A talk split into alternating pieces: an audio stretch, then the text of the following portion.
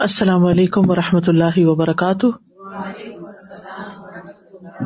نحمد ونسلی علی رسول کریم اما بعد، فاعوذ باللہ من الشیطان الرجیم، بسم اللہ الرحمٰن الرحیم۔ ربش رحلی صدری ویسر لی امری وحل العقدم السانی قولی۔ فق القلوب، page number four hundred and forty سے چار سو چالیس سے۔ العلم بلّہ و اسما ہی و صفات ہی اللہ کی ذات اور اس کے اسما اور اس کی صفات کا علم۔ پچھلے سبق میں ہم نے پڑھا کہ اللہ سبحان تعالیٰ کی معرفت پر مبنی علوم میں سے سب سے اہم ربوبیت کی معرفت حاصل کرنا اور ابودیت کی معرفت حاصل کرنا۔ یعنی یہ جاننا کہ اللہ رب ہے اور یہ جاننا کہ اللہ ہی عبادت کے لائق ہے۔ اس کو الوحیت بھی کہتے ہیں کہ وہی الہ ہے۔ جب انسان کو یہ یقین ہو جاتا ہے نا کہ میں کمزور ہوں اور جو میں کر سکتا ہوں اللہ کی مدد سے ہی کر سکتا ہوں، تو پھر انسان ہر حال میں نیکی کرتے ہوئے بھی اور گناہ سے بچتے ہوئے بھی اللہ سے مدد طلب کرتا ہے۔ زندگی کے ہر مقصد اور مطلب کو اچیو کرنے کے لیے اللہ تعالی ہی کی طرف رجوع کرتا ہے۔ تو ہم پر لازم ہے کہ جب ہم اللہ کی معرفت حاصل کر لیں، تو اس کی اطاعت کریں، عبادت کریں۔ اور جب ہم قرآن پڑھیں تو واجب ہے کہ ہم اس پر عمل بھی کریں اور جب ہم رسول اللہ صلی اللہ علیہ وسلم سے محبت کریں تو واجب ہے کہ آپ کی سنت پر بھی عمل کریں اور جب ہم شیطان کو پہچان لیں تو لازم ہے کہ ہم اس سے محتاط ہو جائیں اور اس کی موافقت نہ کریں، اس کی بات نہ مانیں۔ اور جب ہم جنت سے محبت کرتے ہیں تو واجب ہے کہ ہم اس کے لیے نیک عمل بھی کریں۔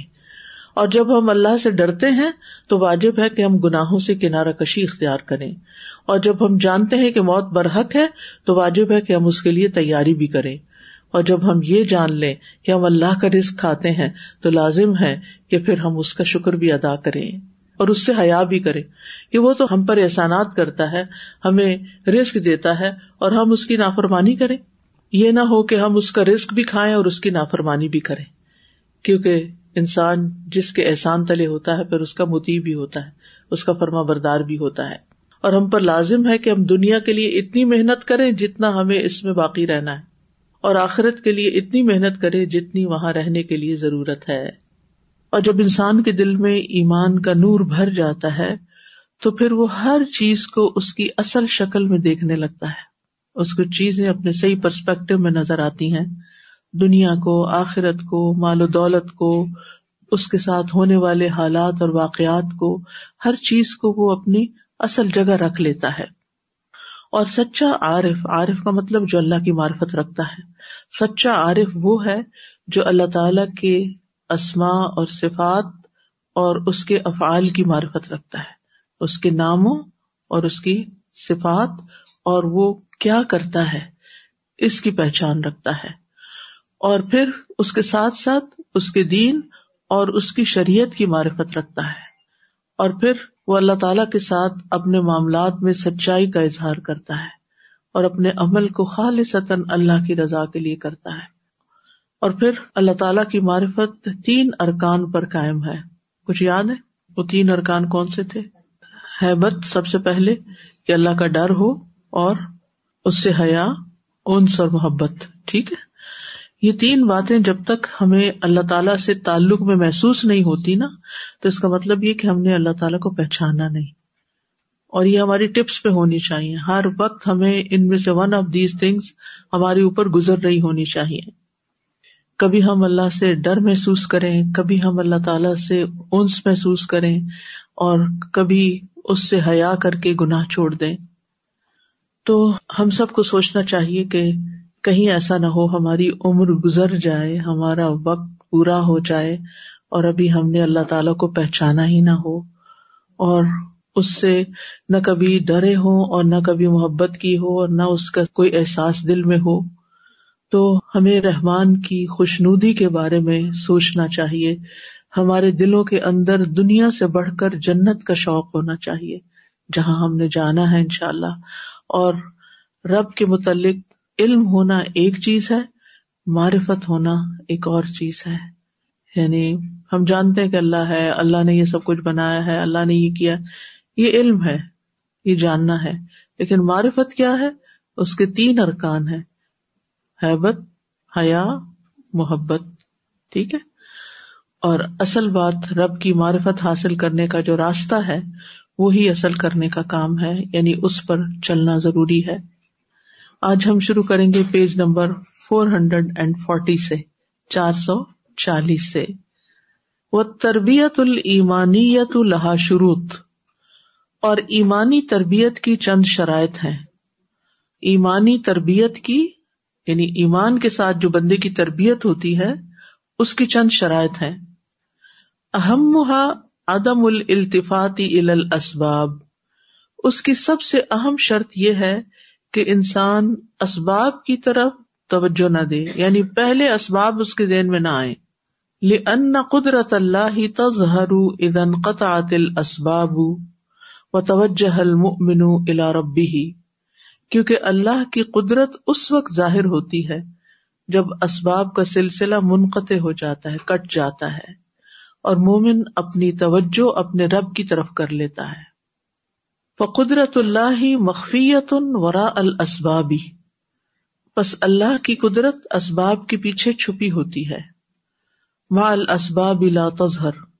اسباب کے ساتھ اللہ کی قدرت ظاہر نہیں ہوتی، کیونکہ پھر ہم کریڈٹ کس کو دیتے ہیں؟ اسباب کو. کہ میں نے یہ کیا، یہ دوا کھائی تو مجھے آرام آ گیا، اور میں نے فلاں سے بات کی تو میرا مسئلہ حل ہو گیا۔ اصل میں تو اللہ نے کیا۔ لیکن چونکہ ہم نے جو سبب اختیار کیا تو ہم سبب کو اوپر رکھ لیتے ہیں، اللہ کے کرنے کو پیچھے ڈال دیتے ہیں۔ ہونا کیا چاہیے کہ ہمارے دل میں پہلا خیال ہی اللہ تعالیٰ کا آئے کہ اللہ کے کرنے سے ہی ہوا۔ اور بعض اوقات جب اسباب نہیں ہوتے، صرف دعا سے ہمارا کام چل جاتا ہے۔ تو اس وقت جو پہچان ہوتی ہے اللہ کی، قدرت کی، وہ اصل پہچان ہے۔ فتح کا موسا صلی اللہ علیہ وسلم زوجت و مال بس علیہ السلام نے اپنی بیوی اور اپنے مال کو چھوڑ دیا۔ ولم مخترب قیل الح اور جب موس علیہ السلام قریب ہوئے تو ان سے کہا گیا اخلا نالک اپنے جوتے اتار دو۔ ولم مخترب اکثر، اور جب وہ اور زیادہ قریب ہوئے، قیل الح تو آپ سے کہا گیا، الق اصا کا وہی ناف آتن اپنی لاٹھی ڈال دو، جبکہ وہ اس وقت ان کے بڑے فائدے کی چیز تھی۔ انہوں نے تو اس سے پہلے بتایا تھے کہ میری لاٹھی کیا کچھ کرتی ہے، تو اللہ تعالیٰ نے فرمایا، اس کو پھینک دو۔ تم عقیل اللہ خود ہا وہی پھر ان سے کہا گیا کہ اس کو پکڑو، جبکہ وہ اس وقت نقصان دینے والی سانپ بن چکی تھی۔ جو لاٹھی فائدہ دے رہی ہے، اس کو پھینکو، اور جو سانپ کاٹنے والے اس کو پکڑو۔ اللہ کا حکم آ گیا۔ اللہ تعالیٰ کیا دکھانا چاہتے تھے؟ اپنی قدرت، کہ اللہ سبحان تعالیٰ کی طاقت قدرت میں ہے کہ وہ لاٹھی کو سانپ بنا دے اور سانپ کو پھر لاٹھی بنا دے۔ یہ سارا ایکسپیرئنس کیوں کروایا گیا موسا علیہ السلام سے؟ تاکہ ان کا دل یقین کر جائے۔ اللہ سبحان تعالیٰ نے مختلف پیغمبروں کو ایسے معجزات کے ذریعے یقین سے گزارا ہے۔ ابراہیم علیہ السلام نے جب کہا تھا کہ، ربی ارینی کیفت و الموتا اللہ تعالیٰ آپ دکھائیے مجھے کیا مردوں کو کیسے زندہ کرتے ہیں۔ کالا اولم تو امن فرمایا، تمہیں ایمان نہیں، تم مانتے نہیں، تمہیں یقین نہیں. کالا بلا. کہا، بالکل ہے. معلوم ہے، آپ ہی کرتے ہیں. بلا کے لیے نقل بھی لیکن میرے دل کے اندر کا کوئی شک باقی نہ رہے. مکمل اطمینان ہو جائے، اعتماد ہو جائے، یقین ہو جائے کہ جو کچھ کرنا ہے، اللہ نہیں کرنا ہے. سب کچھ اللہ ہی کرتا زندگی بھی وہ دیتا ہے، موت بھی وہ دیتا ہے. اس یقین کے ساتھ جب وہ نمرود کے دربار میں پہنچتے ہیں اور اس سے بات چیت کرتے ہیں تو پھر ان کی اسپیچ کے اندر کتنی پاور ہے۔ ابراہیم علیہ السلام نے جب اللہ تعالیٰ کا تعارف کرایا کہ ربی اللہ و امید رب کون ہے؟ وہ جو زندہ کرتا ہے اور موت دیتا ہے۔ تو اب آپ دیکھیے کہ جب ان کو پورا یقین تھا کہ زندگی اللہ دیتا ہے، وہ پرندے جو تھے، ان کو اپنے ہاتھ سے ذبح کر کے پہاڑوں پہ رکھا اور پھر وہ ایک آواز سے دوڑتے چلے آئے، زندہ ہو گئے۔ تو یہ کس بات کا یقین تھا کہ زندگی موت اللہ کے ہاتھ میں؟ اور اسی طرح علیہ السلام کو جب جانا تھا فرعون کے دربار میں، تو اس سے پہلے اصا کا یہ واقعہ پیش آیا تھا کہ علیہ السلام کے اندر ایک بھرپور کانفیڈینس اور یقین پیدا ہو جائے۔ جس بندے کے اندر یہ رب کی ذات پر ایسا یقین پیدا ہو جاتا ہے، پھر وہ مشکلات سے نہیں گھبراتا۔ بیسیکلی اگر دیکھا جائے تو اللہ سبحانہ تعالیٰ مشکلات میں ڈالتا بھی کسی مقصد کے لیے۔ وہ آپ کو وہ حکمت سکھانا چاہتا ہے مشکل میں ڈال کر۔ کہ جو اس کے بغیر آپ کو نہیں آتے۔ یعنی اگر آپ کے سارے کام آسان ہوتے جائیں ہر چیز آپ کی مرضی کے مطابق ہوتی جائے۔ تو آپ اپنے آپ کو بڑی چیز سمجھنے لگیں گے، آپ کے اندر غرور پیدا ہو سکتا ہے۔ آپ کو اللہ کی قدرت بہت پیچھے نظر آئے گی۔ لیکن جب انسان مختلف ایسے تجربات سے گزرتا اور پھر اللہ سبحان و تعالیٰ وہاں سے اس کو نکالتا ہے، تو پھر اس کو یقین آ جاتا ہے کہ جب کوئی نہیں تھا تو اللہ ہی تھا۔ اور اللہ ہی نے مجھے اس سے نکالا اور اللہ سبحان و تعالیٰ پھر ایسی حکمت اور ایسا یقین اور ایسا اطمینان نصیب کرتے ہیں کہ اس کے بعد پھر دین کے معاملات میں کوئی شک ہی نہیں رہتا اور پھر اللہ سبحان و تعالیٰ کے لیے کسی قربانی کو کرنا بھی کچھ مشکل نہیں رہتا۔ جن سے اللہ تعالیٰ اپنے دین کا کام لینا چاہتا ہے، جن کی زندگیوں میں کوئی بڑا مقصد ہوتا ہے، کچھ لوگ صرف اپنے لیے جیتے ہیں۔ وہ اس وقت تک نماز، روزہ، عبادت، دعوت، دین کا کام کرتے ہیں جب ان کی پرسنل لائف سیٹ ہوتی ہے۔ آل سیٹ اب چلو، اب یہ کر لیتے ہیں۔ اب فارغ ہو گئے ابھی۔ یعنی اپنی دنیا کے بغیر وہ دین کی طرف نہیں آتے۔ تو اصل قربانی کیا ہے؟ اصل قربانی یہی ہے کہ جب اسباب منقطع ہو جائیں تو بھی انسان اللہ کی ذات کو ایسے تھام کے رکھے کہ جس کے بعد اس کے اندر کسی قسم کا کوئی شک نہ آئے۔ تو بہرحال اللہ تعالیٰ کبھی زندگی میں کسی مشکل میں ڈالے تو اس پر بھی راضی رہے اور شکر گزار ہی رہے کہ یہ مشکل کچھ سکھانے آئی ہے مجھے اپنی ذات کے خول سے باہر نکالنے آئی۔ کیونکہ ہم ایسے خول میں بند ہو جاتے ہیں نا، پھر اللہ تعالیٰ اس خول کو توڑتے ہیں۔ توڑنے کے لیے ضرب تو لگتی ہے نا، چوٹ لگتی ہے۔ پھر جب انسان اس سے باہر نکل آتا ہے تو اس کو ایک نئی زندگی مل جاتی ہے۔ وہ اس کا ویژن براڈ ہو چکا ہوتا ہے۔ اس کے مقاصد بلند ہو چکے ہوتے ہیں۔ اس کو اللہ سبحانہ تعالیٰ دنیا میں بھی عزت سے نوازتے ہیں اور آخرت میں اس کو اپنے بلند درجات اور قرب سے نوازیں گے۔ لیکن ہم عام طور پر انسان کمزور دل واقع میں مشکل میں نہیں پڑھنا چاہتے۔ ٹھیک ہے، مشکل میں پڑھنا نہیں، نہ مانگنی ہے مشکل، لیکن مشکلات تو آتی رہتی ہیں۔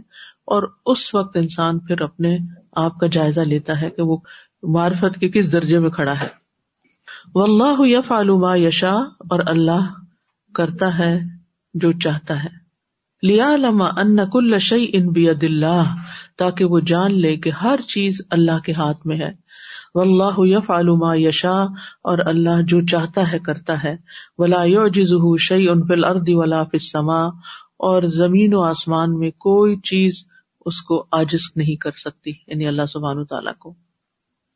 وہ موسا تعلم تربیت اب اقسام فل میدان موسا علیہ السلام نے اس میدان میں تربیت کی تینوں اقسام کو سیکھا۔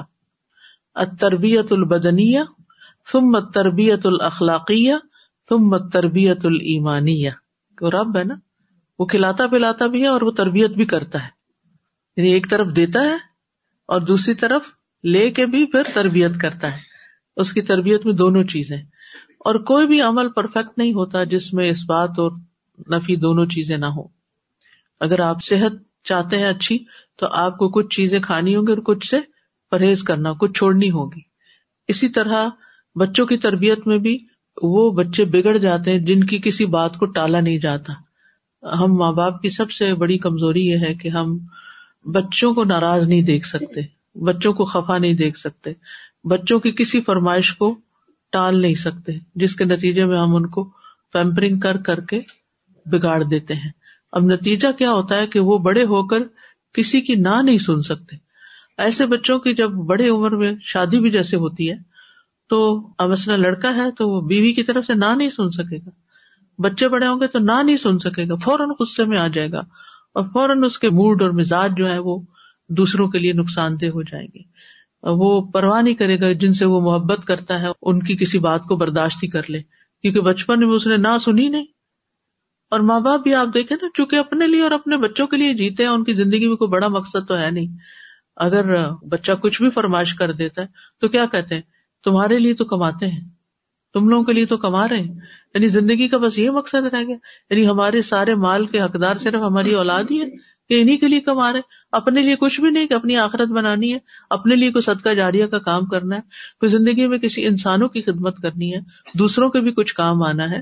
تو جن لوگوں کی زندگیوں میں یہ مقاصد نہیں ہوتے، پھر وہ اپنی ذاتی زندگیوں میں الجھ کے رہ جاتے ہیں۔ اور چھوٹی چھوٹی باتیں ان کو اتنا بادر کرتی ہیں کہ وہ غم میں اتنے مبتلا ہو جاتے ہیں کہ ہلاکت تک جا پہنچتے کیونکہ چھوٹی چھوٹی چیزیں ان کی زندگی میں بہت بڑا مسئلہ نظر آتی ہیں۔ کیونکہ انہوں نے کسی بڑے مقصد کے لیے کوئی کام کیا ہی نہیں ہوتا۔ تو مشکلات سے نکلنے کا حل یہی ہے کہ اپنی ذات کے خول سے باہر آئیں اور دوسروں کے لیے جینا سیکھے دین کے لیے جینا سیکھے بڑے کاموں کے لیے سوچا کریں۔ اور اس کے لیے پھر تربیت چاہیے ہوتی ہے۔ اب آپ دیکھیے یہ تینوں تربیتیں کہاں ہوئی کیسے اللہ نے کی؟ ماں کی گود سے نکال کے فرعون کے دربار میں پہنچا کے کیسے تربیت کی؟ تعلمت تربیت البدنیت فی قصر فرعون۔ انہوں نے جسمانی تربیت فرعون کے محل میں سیکھی تھی۔ سیکھی نہیں، حاصل کی تھی۔ ویسے تو علامہ کا لفظ ہے، لیکن تربیت تو حاصل ہوتی ہے نا۔ سیکھتا نہیں ہے انسان۔ فلی قوت ہی قتل القبتی پھر اپنی اسی جسمانی طاقت کی وجہ سے انہوں نے قبطی کو قتل کر دیا۔ اب آپ دیکھیے ہو سکتا تھا کہ وہ اپنے ماں کے گھر میں ہی ہوتے اور خوف کے ساتھ پلتے اور کہیں چھپ چھپا کے پلتے اور شاید مار بھی دیے جاتے۔ اللہ نے وہاں سے نکال کر کوئی ان سے کام لینا تھا نا، تو ماں باپ سے جدا کر دیا۔ ٹھیک ہے، وہ دودھ پلاتی تھی، لیکن ہر وقت تو ساتھ نہیں رہتی تھی۔ اور آپ سب جانتے ہیں کہ بادشاہوں کی زندگی کچھ اور طرح ہوتی ہے، ان کی تربیت کچھ اور طرح ہوتی ہے، عام گھرانوں کی طرح نہیں ہوتی۔ ان کے بچوں کو اور طرح کی اسکل سکھائی جاتی ہیں۔ اور پھر وہ بچے جن کا کوئی اور دوسرا نہ ہو، صرف وہی ہوں۔ اب علیہ السلام ان کے بیٹے کی طرح وہاں رہ رہے تھے نا، کیونکہ اونت خزا ولدا۔ حضرت آسیہ نے کہا تھا کہ ہم اس کو اپنا بیٹا بنا لیں۔ تو جن کی اپنی اولاد نہیں ہوتی، وہ چاہے بچہ اڈاپٹ کرے تو اس کے لیے بھی بہت ہی کائنڈ اور کیئرنگ ہوتے ہیں، مہربان ہوتے ہیں، کیونکہ بچوں کی محبت ایک فطری محبت ہے جو انسان کے دل میں ہوتی ہے۔ اور رفا الحجر وحدہ مدین، سبحان اللہ، اور مدین کے کنویں سے اکیلے ہی پتھر ہٹا دیا، اٹھا کے بھاری پتھر۔ وہ لتم ملک الموت، اور ملک الموت کو بھی تھپڑ لگا دیا۔ ثم اخرجہ اللہ الى مدین تو اللہ سبحان تعالیٰ نے ان کو مدین کی طرف نکالا۔ لیا تعلم تربیت الخلاقیہ اب دور آ گیا ہے کہ وہ اخلاقی تربیت حاصل کر سکے۔ لأن دعوت العبد یقون ماہ اخلاق من الرفق والرحمہ۔ کیونکہ لوگوں کو اللہ کی طرف دعوت دینے کے کام میں اخلاق کے ساتھ ساتھ نرمی کا معاملہ کرنا اور رحمت سے پیش آنا، والحلم والصبر، بردباری اور صبر کرنا ضروری ہوتا ہے۔ یعنی اگر آپ دین کی خدمت کرنا چاہتے ہیں، تو پہلے آپ کے اندر یہ اخلاقیات ہونی چاہیے۔ اور اس کے لیے اللہ سبحان و تعالیٰ نے ان کو مصر جیسے ترقی یافتہ ملک سے نکال کے مدین کے علاقے میں بھیج دیا، جہاں لوگ ایک اور طرح کا لائف اسٹائل رکھتے تھے، جہاں وہ کنویں سے پانی نکالتے اور جہاں ان کی کھیتی باڑی تھی۔ اور بکریاں چرانا تو علیہ السلام نے دس سال پھر وہاں ان کی خدمت کی۔ آپ سوچیے کہ یہ نفس پہ کتنا بھاری ہو سکتا ہے کسی انسان کے۔ جو بچہ ایک محل میں پلا اور جس کے اندر اتنی بدنی قوت ہو، پھر وہ اپنی جگہ، اپنے ملک سے نکال دیا جائے اور پھر وہاں پر ایک بالکل اپوزٹ ماحول، کہاں شہری متمدن ماحول سیولاز اور کہاں ایک گاؤں کا ماحول، مدین جیسے بیکورڈ علاقے کا تو انسان کے لیے سروائو کرنا مشکل ہوتا ہے۔ لیکن اللہ سبحان و تعالیٰ کی اپنی حکمتیں ہوتی ہیں کہ وہ انسان کو زندگی میں بہت سی چیزوں سے گزارتا ہے۔ اور پھر اسی لیے جب وہ آخر میں اللہ تعالیٰ فرماتے ہیں وسطنا تو کل نفسی یہ جس مشقت سے گزارا ہے نا میں نے تمہیں، یہ میں نے تمہیں اپنے لیے تیار کیا اپنے لیے بنا لیا، اپنا بنانے کے لیے۔ تو مشکلات سے گھبرانا نہیں چاہیے۔ مشکلات اس لیے آتی ہیں تاکہ انسان اللہ سبحان و تعالیٰ کے لیے خالص ہو جائے۔ الغنم فی مدینہ اشر سنین تو علیہ السلام نے مدین میں دس سال تک بکریاں چرائی وہ کل نبی الغنم، ہر نبی نے بکریاں چرائی بکریاں بڑی اتریاں ہوتی ہیں۔ اتری کا مطلب آتا ہے آپ کو؟ کسی کو پنجابی نہیں آتی، اس لیے کہ مجھے اس کی اردو نہیں آتی اتری کا۔ ہیڈ اسٹرانگ جی مرضی والی اور ڈاڈی اور یعنی ان کو ڈیل کرنا اور ان کو ٹرین کرنا اور ان کو چرانا ایک مشقت والا کام ہوتا ہے۔ الغنمی شبی ہن برعایت البشر۔ کیونکہ بکریاں چرانا انسانی تربیت کے مشابے ہے۔ تو تربیت وہاں ہوئی۔ ٹریننگ ہوتی ہے نا، جیسے لڑنے سے پہلے فوجی کی ٹریننگ ہوتی ہے۔ ان کی بھی ٹریننگ ہوئی۔ ثم نقل اللہ میدان ان آخر۔ پھر اللہ تعالیٰ نے ان کو ایک اور میدان کی طرح منتقل کر دیا۔ وہ تربیت المانیہ اور یہ ایمانی تربیت تھی۔ فی البقات المبارکت من الشجرہ، بابرکت خطے میں جو درخت کے پاس تھا، مدین سے واپسی پر۔ ذالک فی القرآن فی صورت طه والقصص وغیرہما۔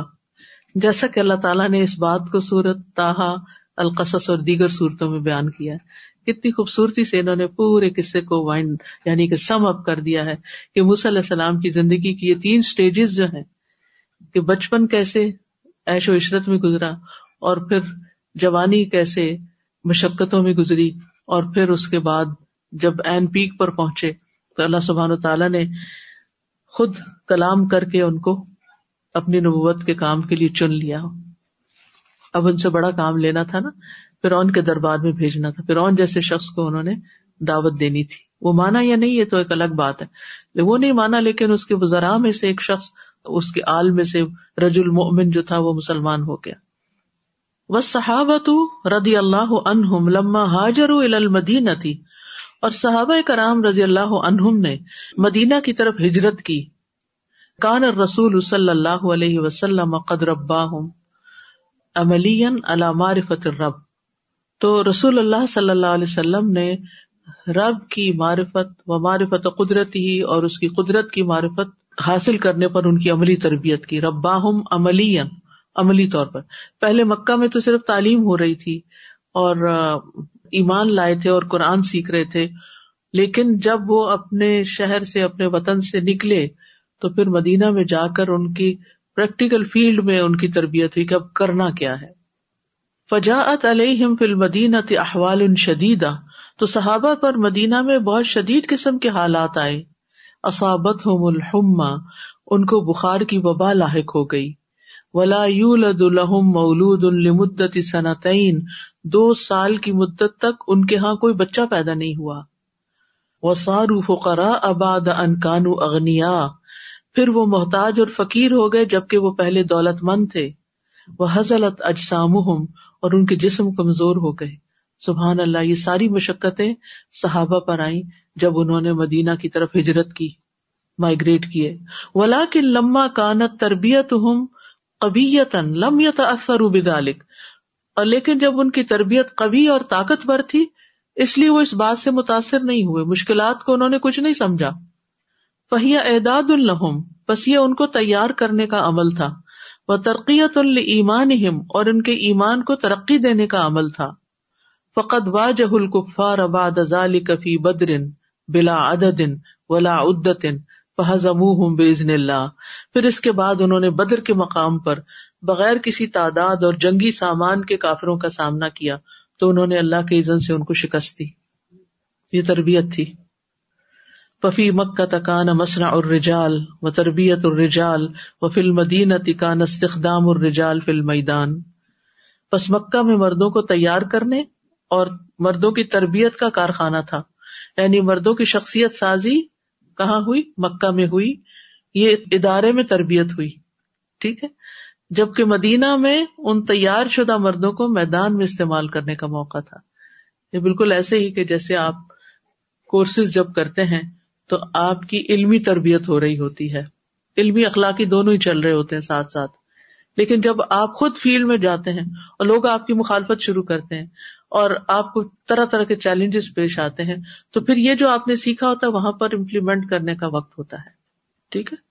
دیٹ از آلسو تربیت عملی تربیت۔ تو یاد رکھیے تربیت دو طرح کی ہے۔ ایک علمی تربیت اور ایک عملی تربیت۔ اور انسان اسی وقت پرفیکٹ تو خیر نہیں ہوتا لیکن انسان کی شخصیت کی تکمیل اسی وقت ہوتی ہے جب وہ علم اور عمل دونوں میں آگے بڑھتا ہے۔ ورنہ خالی کتابیں پڑھنے سے اور صرف لیکچر اٹینڈ کرنے سے انسان کی تربیت نہیں ہوتی جب تک عملی طور پر وہ کچھ کرتا نہیں۔ آپ جتنی چاہے تھیری پڑھ لیں، کھانا پکانے کی ہیلدی لائف اسٹائل کی، لیکن جب تک اس کو کریں گے نہیں تو ہوگا کچھ نہیں، فائدہ کچھ نہیں۔ Always uh, used to say, you cannot learn how to swim until you are in the swimming pool. No matter how much theory you learn, not until you feel the pressure and all that stuff. So this is what it is. اسی طرح آپ جتنی چاہیں YouTube پر exercise دیکھتے رہیں دیکھتے رہیں بیٹھ کے لیکن جب تک کریں گے نہیں اور جب آپ کسی ٹرینر کے ساتھ کرتے ہیں نا تو آپ غلط کر رہے ہوتے تو آپ کو بتاتے نہیں آپ کے ہاتھ یہاں ہونے چاہیے آپ کے کندھے یہاں ہونے چاہیے آپ کو دیکھنا یہاں چاہیے آپ کو ایسا کرنا چاہیے یعنی اس ٹریننگ کے بغیر آپ ایکسرسائز بھی نہیں کر سکتے صرف کتابوں اور ویڈیوز میں دیکھ دیکھ کے۔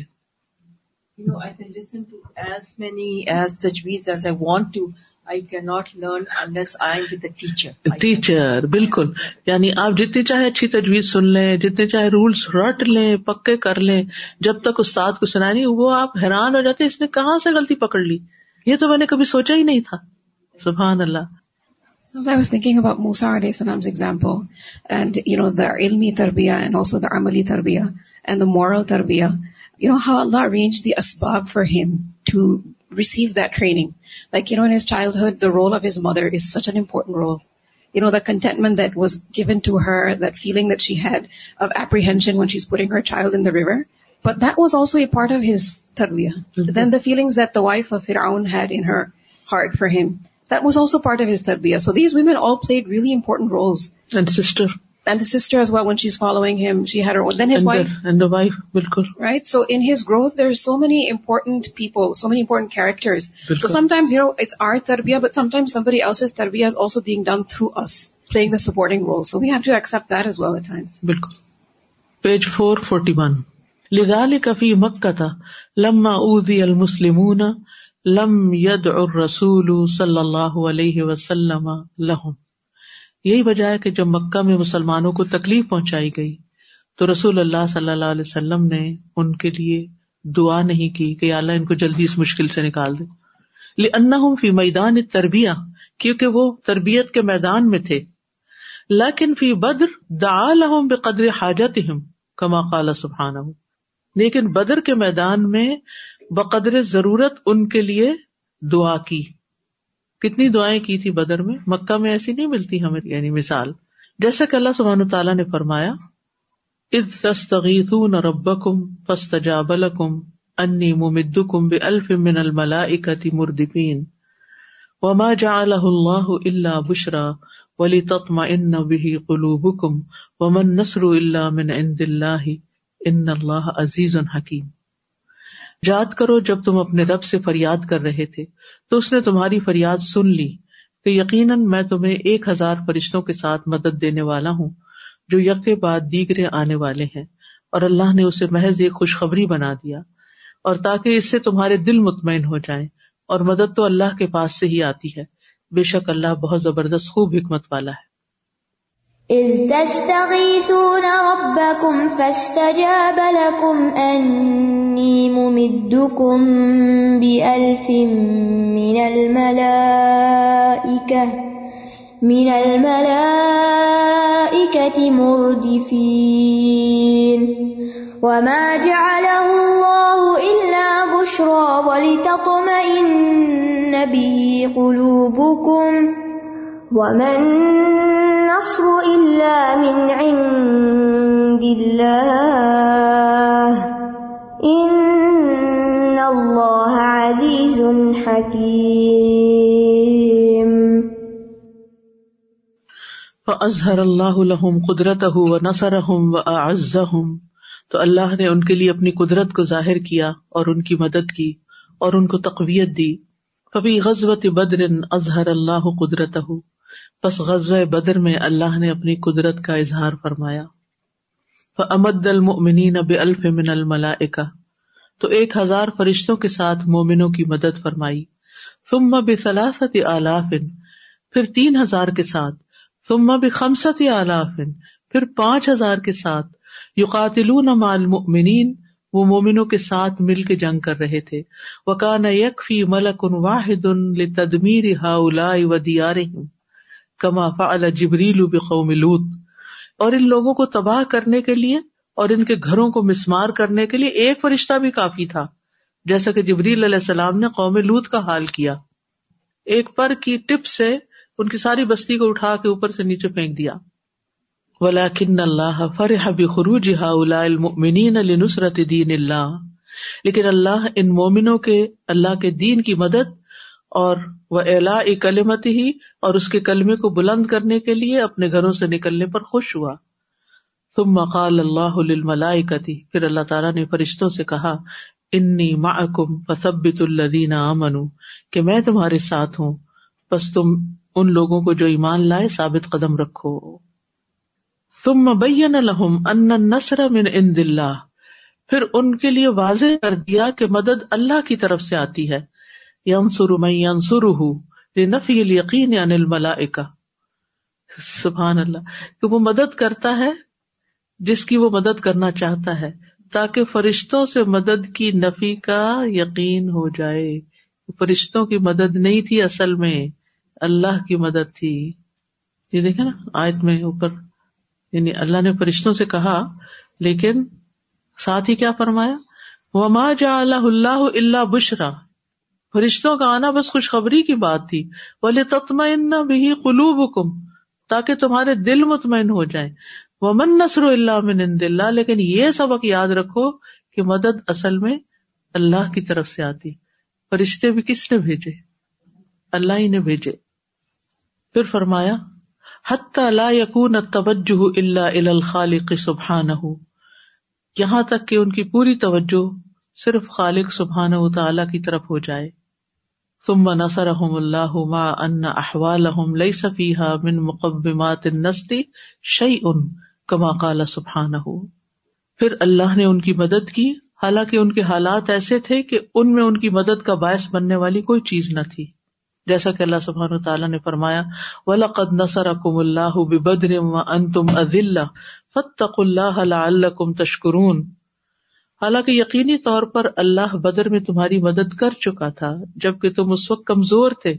بس اللہ کا تقوی اختیار کرو تاکہ تم شکر ادا کرو۔ ٹھیک ہے؟ وَلَقَدْ نَصَرَكُمُ اللَّهُ بِبَدْرٍ وَأَنْتُمْ أَذِلَّةٌ فَاتَّقُوا اللَّهَ لَعَلَّكُمْ تَشْكُرُونَ لذلك رب النبي صلی اللہ علیہ وسلم الصحابة على الدین وعلى الجهد للدین اسی لیے نبی صلی اللہ علیہ وسلم نے صحابہ کی دین پر اور دین کے لیے محنت کرنے پر تربیت کی. وہ بھی سب ابھی جوہدیم لدین سارت عوامر اللہ غالیت اور ان کی دین کی خاطر مشقت اٹھانے کی وجہ سے اللہ تعالیٰ کے احکامات ان کے لیے بڑے قیمتی ہو گئے. لا فردون بحا وہ ان احکامات میں کوتا ہی نہیں کرتے تھے۔ یبدلون اموال و انفس من اجلحا وہ ان احکامات کی وجہ سے اپنے مالوں کو اور اپنی جانوں کو خرچ کرتے تھے۔ وہ یت رکون دیا رحم و شہوات من اجلحا اور انہیں احکامات کی وجہ سے وہ اپنے گھروں اور اپنی خواہشات کو چھوڑ دیتے تھے۔ گھر میں انسان کو کمفرٹ ملتا ہے نا۔ اس کی خواہشات پوری ہوتی ہے کبھی دل چاہتا پانی پی لے کبھی دل چاہتا چائے پی لے کبھی چلے لیٹ جاتے ہیں، کبھی ٹی وی لگا لیتے ہیں، کبھی کچھ کر، کبھی کسی کا فون آ جاتا ہے، کبھی ہم دروازہ کھول کے باہر پھولوں پھلوں کو دیکھنے لگتے ہیں، اپنے گارڈن کو دیکھنے لگتے یہ ساری چیزیں گھروں میں مہیا ہوتی لیکن جب اللہ کے دین سے پیار ہو جاتا ہے نا، تو پھر انسان ساری خواہشات، ساری لذات کو چھوڑ سکتا ہے اور چھوڑ کے جو وہ کہتا ہے، اس کے کرنے کے لیے چل پڑتا ہے۔ فن نبی صلی اللہ علیہ وسلم علیہ سا قدوت امت فلاط فقط، بل ہوا امام ان و قدوت فی کل شعی ان فل عبادات و معاملات و دعوت بس نبی صلی اللہ علیہ وسلم اپنی امت کے لیے صرف نماز ہی میں نمونہ نہیں، کیونکہ لوگ اس پہ زیادہ اسٹریس دیتے ہیں کہ سلو کما رہی تمونی اسلی نماز ایسے پڑھو جیسے بنے ہنڈریڈ پرسینٹ بالکل ایسے ہی پڑھنی چاہیے، لیکن یہاں کام ختم نہیں ہو جاتا۔ نماز سے آگے کی بھی کچھ ذمہ داریاں ہیں۔ اور وہ کیا ہے؟ فل عبادات بل معاملات معاملہ کرنے میں بھی، معیشت میں، معاشرت میں ہر چیز میں و دعوی لوگوں کو اللہ کے دین کی طرف بلانے میں ول جہاد اور اللہ کے راستے میں جہاد کرنے میں۔ ان سب چیزوں میں آپ صلی اللہ علیہ وسلم لوگوں کے لیے نمونہ ہے۔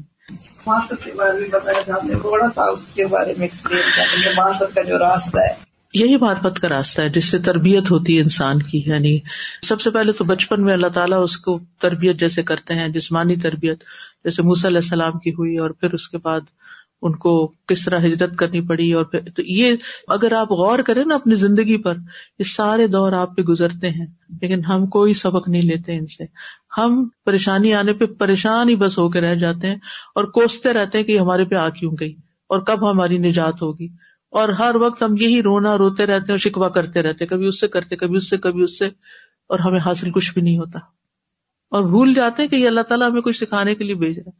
اپنی پہچان کروا رہا ہے۔ اسی طرح صرف زندگی میں مشکلات نہیں آتی، زندگی میں اللہ کی مدد بھی جگہ جگہ آتی ہے۔ اور وہ مدد کیوں آتی ہے کہ ہم اللہ کی نعمتوں کو پہچانے کہ یہ اللہ نے کیا ہے اللہ سب کچھ کر سکتا ہے۔ لیکن اس وقت ہم اپنے آپ کو کریڈٹ دینے لگتے ہیں یا لوگوں کو دینے لگتے ہیں۔ لہٰذا اس موقع سے بھی کوئی فائدہ نہیں اٹھاتے۔ نہ ہم مشکل سے کچھ سیکھتے ہیں نہ ہم نعمت کے ملنے سے کچھ سیکھتے ہیں۔ کیونکہ ہماری نظریں صرف دنیا کی طرف ہے اللہ کی طرف نہیں ہے یہ چیزیں ہمیں اللہ کی مارفت دلاتی روزمرہ۔ جی ہاں بالکل بالکل۔ سب کچھ اللہ کے بالکل یہ یقین سے ریلیٹڈ میرا سوال ہے، قرآن مجید کی ایک آیت ہے جس میں اللہ تعالیٰ مومنوں سے اور مسلمانوں سے فرما رہا ہے کہ اے ایمان والوں، تم مکمل طور پہ دین میں داخل ہو جاؤ۔ اب یہ جو ایک آیت ہے، یہ میرے کافی دنوں سے دماغ میں چل رہی ہے اور مکمل آپ اس کے اندر فال ڈاؤن ہو جاؤ۔ لیکن پھر ہم جب دیکھتے ہیں اپنی زندگیوں کو اور اپنے گھر کے ماحول کو ایک انسان اگر ایک دین کے اوپر صحیح طرح سے چلنے کی کوشش کر رہا پوری گھر بالکل ڈفرینٹ وہ کہتے ہیں قائد اور ان کے اوپر ہے، خاندان الگ الگ، تو پھر کیسے مکمل طور پہ اس کو اپنے آپ کو کرے گا؟ اس کا کیسے اس آیت کو پورا ہم اپنے اوپر دو چیزیں ہیں، ایک تو حضرت آسیہ کی مثال سامنے رکھا کریں۔ حضرت آسیہ کہاں تھی؟ ان کے ماحول میں کیا سپورٹ تھی؟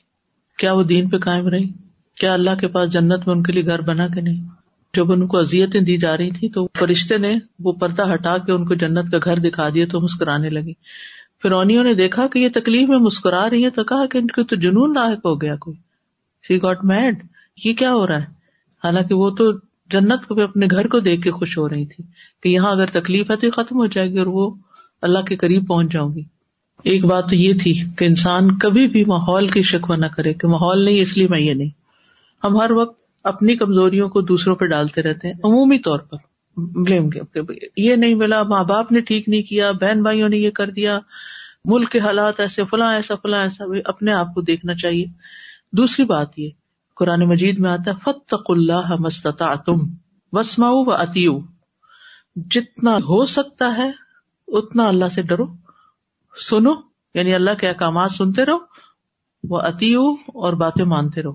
جو حکم سامنے آتا نا کرتے جاؤ۔ ادھر ادھر نہیں دیکھو۔ ان شاء اللہ ایک دن آئے گا کہ بہت کچھ کر چکے ہوں گے۔ استاذہ یہ جو پورا ہم نے سبق پڑھا ہے اس میں ایک اللہ کا طریقہ بھی ہمیں پتہ چلا کہ کس طرح سے اللہ تعالیٰ بندوں کی تربیت کرتے ہیں۔ سختی میں مشکلات میں ڈال کے اور انبیاء کا طریقہ بھی اور جو پہلے اسلاف تھے جیسے نبی صلی اللہ علیہ وسلم کو ان کے گھر سے نکال کے اہلی مسادیہ کے پاس وہاں بھیجا گیا گھر کے آرام سے نکال کے۔ لیکن ہم اس کے کتنے مخالف اس میں چل رہے ہیں کہ ہم اپنے بچوں کو کتنا زیادہ آرام اور سہولت دیتے ہیں جسمانی آسائشات اور دوسری چیزیں ان کو پیمپرنگ کرتے ہیں کہ وہ بالکل کسی کام کے نہیں رہ پاتے۔ بالکل۔ اور جیسے آپ نے کہا تھا کہ بچے جن کو ہم بہت زیادہ ان کی باتوں کو مانتے ہیں ان کو بہت زیادہ ان کی ہر بات میں تو ہم ان کو اپنی ہی تربیت سے ان کو خود غرض بنا دیتے ہیں کہ وہ پھر اپنی ذات کے علاوہ کسی چیز کو اہمیت نہیں دیتے نہ وہ اس کو حتیٰ کہ وہ پھر آپ کو بھی نہیں دیتے کیونکہ ساری زندگی لینے کی عادت ہو جاتی ہے نا۔ میرا کچھ سال پہلے جو نا ایکسیڈنٹ ہوا تھا گاڑی کا اور گاڑی میری چکنا چور ہو گئی تھی اور میں جو ہے اندر مجھے ایک اسکریچ نہیں آیا نہ اندر سے نہ باہر سے۔ میں سوچی مطلب یہ کس نے مجھے بچایا؟ اللہ کی قدرتی ہے نا اس بات تو میرے پاس کچھ نہیں تھے اس وقت۔ ایسے موقع بھی آتے ہیں نا زندگی میں جب اللہ تعالیٰ بال بال بچاتا ہے۔ تو یہ بھی معرفت کا ذریعہ بنتے ہیں۔ اس سے معرفت ہوتی ہے۔ بس اس وقت ہماری نگاہ اور ہمارا دل اس بات کی گواہی دینے والوں کہ یہ اللہ ہی نے بچایا۔ پھر بھی پتا ہم کیا کہتے ہیں اس وقت؟ پتا نہیں کون سی نیکی کام آ گئے ہاتھ کا دیا کام آ گیا۔ ہم یہ نہیں کہتے کہ اللہ نے بچا لیا اپنی قدرت سے۔ ہم نے تو پتا نہیں ہاتھ کا جو دیا تھا وہ کس نیت سے دیا تھا؟ وہ قبول بھی ہوا تھا کہ نہیں؟ اور ہم اس کو سبب بنا رہے ہیں۔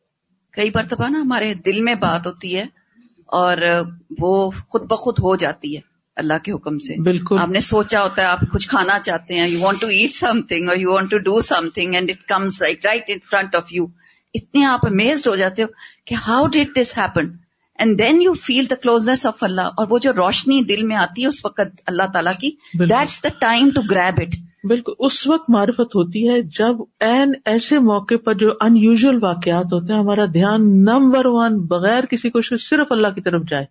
اس وقت اپنی طرف نہ آئے کہ میرا کوئی کمال تھا یا میری کوئی نیکی تھی، اس لیے اللہ نے مجھے یہ دے دیا یا میں کوئی بہت پہنچا ہوا انسان ہوں۔ نمبر ٹو نیکسٹ چیپٹر دیکھیے۔ العلم بے عوام اللہ۔ پہلے اللہ کے بارے میں علم، اب اللہ کے احکامات کے۔ ترتیب آپ دیکھیے۔ کیوں؟ ایسی ترتیب کیوں؟ ہم بچوں کو اللہ کے بارے میں نہیں بتاتے، کون ہے ہمارا رب؟ اور ان کو احکام بتانے لگتے اٹھو نماز پڑھو، اٹھو قرآن پڑھو، ایسا کرو، ویسا کرو۔ وہ کہتے بھی کیوں کرے؟ یعنی ایمان کمز فرسٹ پہلے ایمان، پھر اس کے بعد اگلا اسٹیپ ہے علم۔ المان قبل العلم، اور پھر العلم قبل القول والعمل۔ پھر بات اور عمل سے پہلے علم حاصل کرنا ضروری ہے۔ تو العلم بے عوام اللہ اللہ تعالیٰ کے احکامات کے متعلق علم حاصل کرنا۔ قال اللہ تعالیٰ اللہ تعالیٰ کا فرمان ہے اللہ الخلق والامر، تبارک اللہ رب العالمین۔ خبردار، اسی کے لیے ہے پیدا کرنا اور حکم دینا۔ بہت بابرکت ہے اللہ جو رب العالمین ہے۔ الخلق والامر، تبارک اللہ رب العالمین۔ وقال اللہ تعالی اور اللہ تعالیٰ کا فرمان ہے، ثم جعلناك على شریعت من الامر فتبعها ولا تتبع اهواء الذين لا يعلمون اللہ تعالیٰ نے فرمایا، پھر دین کے معاملے میں ہم نے آپ کو واضح راستے پر قائم کر دیا ہے۔ بس آپ اس کی پیروی کیجیے اور آپ ان لوگوں کی خواہشات کی پیروی نہ کیجیے جو علم نہیں رکھتے۔ بڑا اہم سبق ہے یہ۔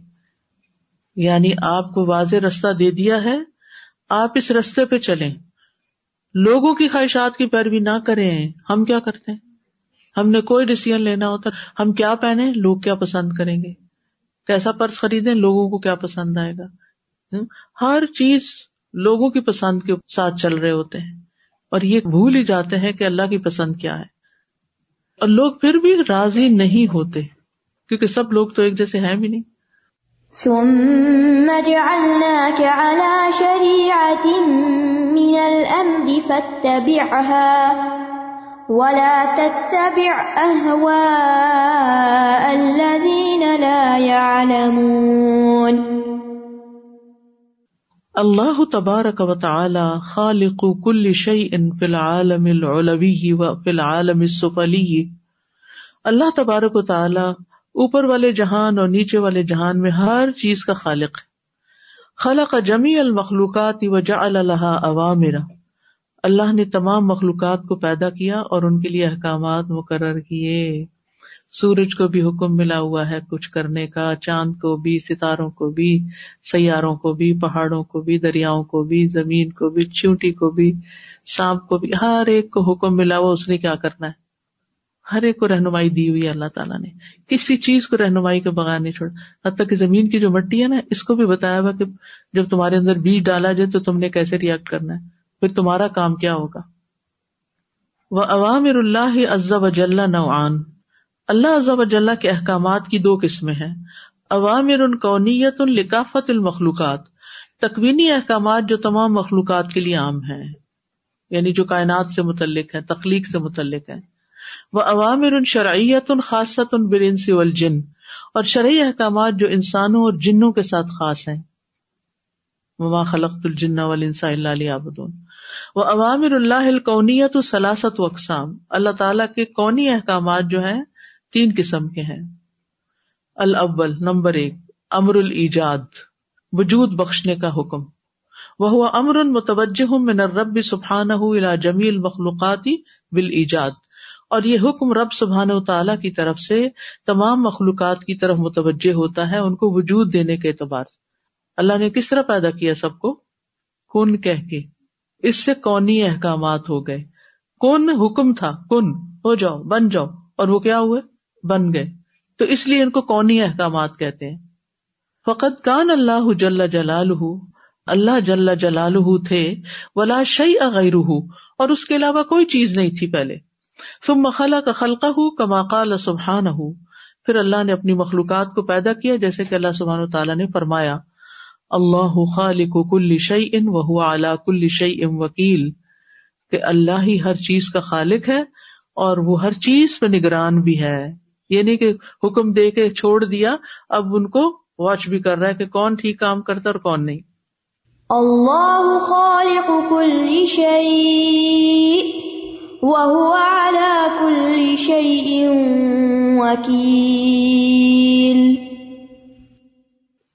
فهو سبحانه الذي يخلق ما شاء في اي وقت شاء. بس اللہ سبحانہ تعالیٰ جو چاہتا ہے، جس وقت میں چاہتا ہے، پیدا کرتا ہے۔ ہم ایسے بلا وجہ پریشان ہو رہے ہوتے ہیں۔ اتنا عرصہ ہو گیا، اب شادی ہوئی، بچہ نہیں ہو رہا، بچہ نہیں ہو رہا۔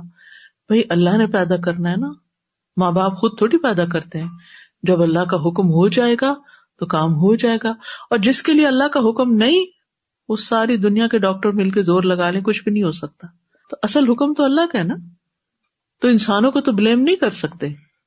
ان نما امرح ادا اراد شعی ان یقول الح کن فیقون اس کا کام تو یہ ہے کہ جب وہ کسی چیز کا ارادہ کرتا ہے تو اسے کہتا ہو جا، اور وہ ہو جاتی ہے۔ انما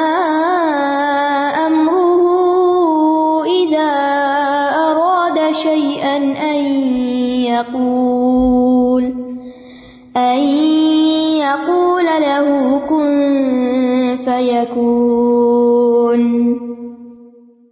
جب دعا مانگے نا تو اس طرح کہا کرے، اللہ آپ کے لیے تو بس کن کہنے کی دیر ہے، آپ میرا یہ مسئلہ حل کر دیں، میری ضرورت پوری کر دیں، جو بھی زندگی میں گزر رہا ہو انسان کے ساتھ۔ افسانی امر البقا دوسری قسم ہے مخلوقات کا زندہ اور قائم رہنا۔ وہ متوجہ من اللہ الا جمی المخلوقات بالبقائی اور اللہ کا یہ حکم اللہ کی طرف سے تمام مخلوقات کی طرف متوجہ ہوتا ہے۔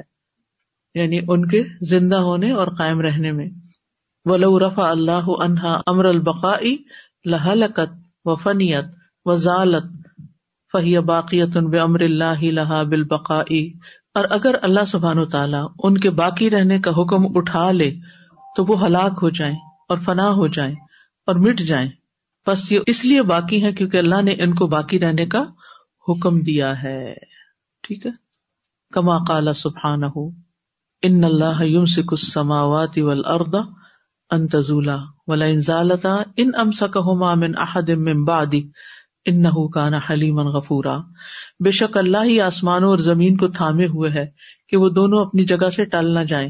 اور اگر وہ دونوں ٹل جائیں تو اس کے بعد کوئی بھی ان کو تھام نہ سکے گا۔ بے شک وہ بہت حلم والا، بہت بخشنے والا ہے۔ اللہ سبحانہ و تعالی ان اللہ يمسك السماوات والارض ان تزولا ولئن زالتا ان من احد من بعده انه كان حليما غفورا. الثالث امر النفع والضر، نفع اور نقصان پہنچانے کا علم. و تحریک و تسکین کسی چیز کو حرکت دینے اور ساکن کرنے کا حکم. والاحیاء والاماتہ زندہ کرنے اور مارنے کا حکم. وہ متوجہ من اللہ الی جمیع المخلوقات. اللہ کا یہ حکم اس کی طرف سے تمام مخلوقات کی طرف متوجہ ہے۔ فلا ينفع شيء ولا يضر الا باذن اللہ۔ بس کوئی چیز نہ نفع دے سکتی ہے نہ نقصان، مگر اللہ کے عزن سے کتنا ریلیکس کر دیتی ہے چیز انسان کو۔ ولا يتحرك شيء ولا يسكن الا باذن اللہ۔ کوئی چیز نہ حرکت کرتی ہے اور نہ ساکن ہوتی ہے مگر اللہ کے عزن سے۔ ولا یا شعی ان ولا یموت اللہ بزن اللہ۔ اور نہ کوئی چیز زندہ ہوتی ہے اور نہ مرتی ہے۔ مگر اللہ کے عزن سے کما قال سبحان جیسے کہ اللہ تعالیٰ کا فرمان ہے کل املی کل نفسی نف ان ولا درن اللہ ما شاء اللہ۔ ولو كنت عالم الغیب لاستكثرت من الخير وما مسني السوء ان انا اللہ نذیر و بشیر القوم یؤمنون۔ کہہ دیجیے میں اپنی جان کے لیے کسی نفع و نقصان کا مالک نہیں ہوں، مگر جو اللہ چاہے۔ اور اگر میں غیب کو جانتا ہوتا تو ضرور بھلائی کو حاصل کر لیتا۔ یہ پروفٹ صلی اللہ علیہ وسلم کو کہا جا رہا کہ آپ بتائیے ان کو۔ اور مجھے کوئی تکلیف بھی نہ پہنچتی۔ میں تو محض ایک ڈرانے والا اور خوشخبری دینے والا ہوں۔ ایک ایسی قوم کو جو ایمان لاتی ہو۔ قل لا أملك لنفسي نفعا ولا ضرا إلا ما شاء الله ولو كنت لاستكثرت من الخير وما مسني السوء إن أنا إلا نذير وبشير لقوم يؤمنون نبی صلی اللہ علیہ وسلم بھی اگر اپنے نفع نقصان کے مالک نہیں تو یہ جو ہمارے ہاں کانسیپٹ پایا جاتا ہے کہ فلاں بزرگ سے فائز حاصل ہو جائے گا اور فائدہ پہنچ جائے گا اور فلاں نقصان دے دے گا یہ کہاں سے آ گیا۔ وقال سبحان ہو اور اللہ سبحان تعالیٰ نے فرمایا ہو و یمیت فیدا قدا امرن فنما یقول الہ کن فیقون وہی ہے جو زندہ کرتا ہے اور موت دیتا ہے۔ پھر جب وہ کسی کام کا فیصلہ کر دیتا ہے، تو بے شک اسے کہتا ہے، ہو جا تو وہ ہو جاتا ہے۔ هو الذي يحيي ويميت فإذا قضى أمرا فإنما يقول له كن فيكون۔ وقال سبحان اور اللہ تعالیٰ فرماتے ہیں ہو اللہ یسیرکم فی البر والبحر، وہ اللہ ہی ہے جو تمہیں خشکی اور سمندر میں چلاتا ہے۔ اس کا عزن نہ ہو تو تم چل بھی نہیں سکتے۔ یعنی انسان کے چلنے میں بھی کتنی قدرتیں ہیں اللہ کی۔ کس طرح چھوٹے چھوٹے پاؤں اتنا بھاری وجود اٹھا لیتے ہیں ہمارا اور اٹھا کے پھر آگے پیچھے چلتے ہیں بھاگتے ہیں دوڑتے ہیں۔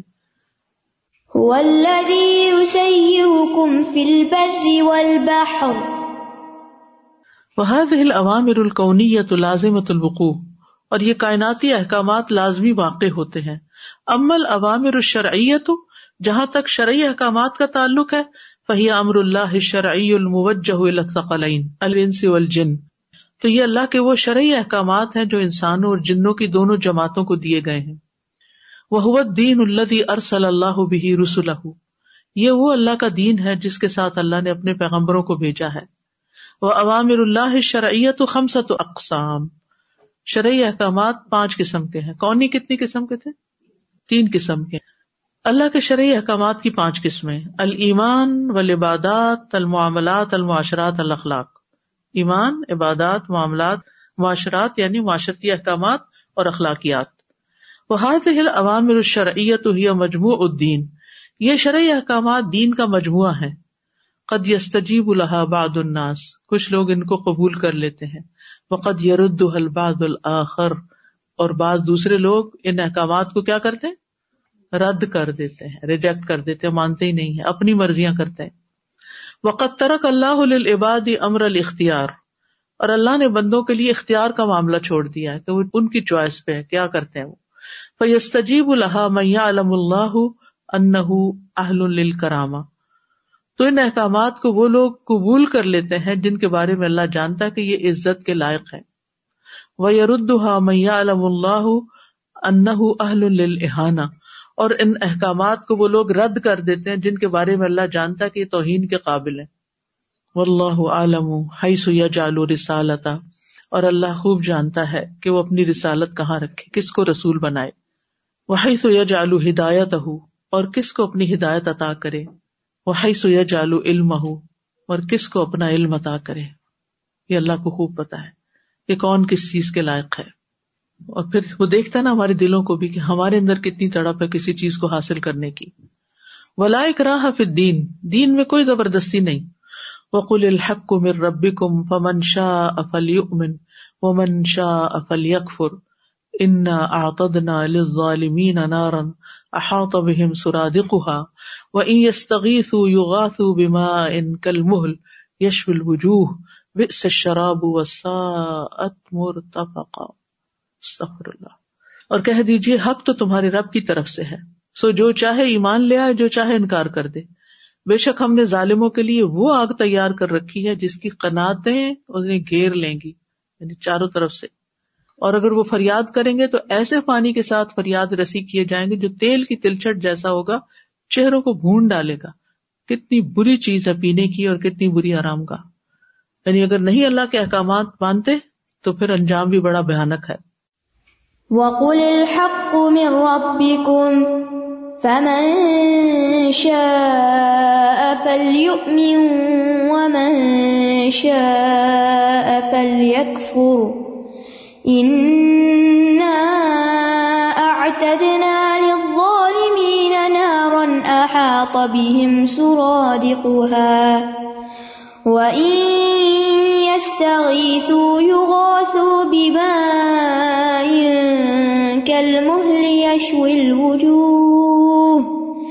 بئس الشراب وساءت مرتفقا. وقال ہدایت بید اللہ ہدایت اللہ کے ہاتھ میں ہے ولاکن اللہ اقام الحجت العباد ارسال رسول لیکن اللہ نے اپنے بندوں پر حجت قائم کی، رسولوں کو بھیج کر۔ وہ انزال القتب اور کتابیں اتار کر۔ یعنی اگر ہدایت اللہ دیتا تو پھر رسولوں کی کیا ضرورت تھی اور کتابوں کی؟ تو یہ اللہ نے حجت قائم کی ہے سورسز بھیج کر۔ وہ آتا ہم آلات الدرا قلتی عالمون بحل حق من الباطل۔ اور ان کو علم حاصل کرنے کے لیے آلات دیے ہیں، جن کے ذریعے وہ حق اور باطل کو پہچانتے ہیں۔ وہی اسم اول بسر اول عقل اور وہ سماعت بسارت اور عقل ہے بل بینات و زبری و انزلنا الئی کا نزل الیہم ولا اللہ یتفکرون۔ واضح دلائل اور صحیفوں کے ساتھ، اور ہم نے یہ ذکر آپ کی طرف اتارا ہے تاکہ آپ لوگوں کو واضح کر دے جو ان کی طرف نازل کیا گیا ہے، اور تاکہ وہ بھی غور و فکر کریں۔ یعنی رسول اللہ صلی اللہ علیہ وسلم کو یہ سب کچھ دے کے بھیجا گیا تاکہ آپ لوگوں کو صحیح اور غلط کی پہچان کرا دیں۔ بالبينات والزبر وأنزلنا إليك الذكر لتبين للناس ما نزل إليهم ولعلهم يتفكرون. وباد البیانی حد اللہ من شاء الى الحق بمنه وفضله. اور ہدایت کے راستے کو واضح کر دینے کے بعد اللہ نے جن کو چاہا اپنے احسان اور فضل کے ساتھ حق کی طرف ہدایت دی۔ علم ہی بمن یسلح للہدایہ، کیونکہ اللہ جانتا تھا کہ کون ہدایت کے قابل ہے۔ وَتَرَكَ مَنْ شَاءَ مِمَّن لَمْ يُرِدْ هِدَایَتَهُ وَخَلَّى بَيْنَهُ وَبَيْنَ نَفْسِهِ لِعِلْمِهِ سُبْحَانَهُ بِأَنَّهُ يَصْلُحُ لِلْغَوَايَا لَا لِلْهِدَایَةِ اور جن لوگوں کے لیے اللہ ہدایت کا ارادہ نہیں رکھتا، ان میں سے جس کو چاہتا ہے چھوڑ دیتا ہے اور اس کو اور اس کے نفس کو چھوڑ دیتا ہے۔ یعنی اسے اس کے نفس کے حوالے کر دیتا ہے۔ وہ اللہ کی بات ماننے کی وجہ اپنے دل کی باتیں مانتا چاہتا ہے۔ کیونکہ اللہ سبحان و تعالیٰ جانتا تھا کہ یہ گمراہی کے قابل ہے، ہدایت کے قابل نہیں۔ اب بہت سے لوگ اس پہ بڑا آبجیکشن کرتے ہیں، پھر اللہ نے ہدایت نہیں دی، اللہ چاہتا تو زبردستی بھی دے سکتا۔ اللہ کا یہ قاعدہ ہی نہیں زبردستی دینے کا۔ انعام پھر کس چیز پہ؟ بائی چوائس جو لے، اسی کے لیے انعام ہے۔ کہ اس نے اللہ کے آگے اپنے آپ کو جھکا دیا۔ اللہ سبحانہ و تعالیٰ ہدایت پر ہی رکھے اور دلوں کو ٹیڑھا ہونے سے بچائے۔ بحد اللہ بفضل ہی منشا وزال کا فضل اللہ یوتی ہی من یشا تو اللہ نے اپنے فضل و کرم سے جن کو چاہا ہدایت دی۔ اور یہ اللہ کا فضل ہے، وہ جسے چاہتا ہے، عطا کرتا ہے۔ وہ عدل منشا اب عدل ہی باد قیام حجت ہی سبحان ہو اور جن کو اللہ سبحان و تعالیٰ نے چاہا، اپنے انصاف کی بنا پہ گمراہ کر دیا۔ اپنی حجت کو قائم کرنے کے بعد۔ آج کے لیے اتنا کافی ہے۔ سبحان اللہ و بحمد کا اشد اللہ اللہ اللہ انت استخر کا و اطوب السلام علیکم و رحمۃ اللہ وبرکاتہ۔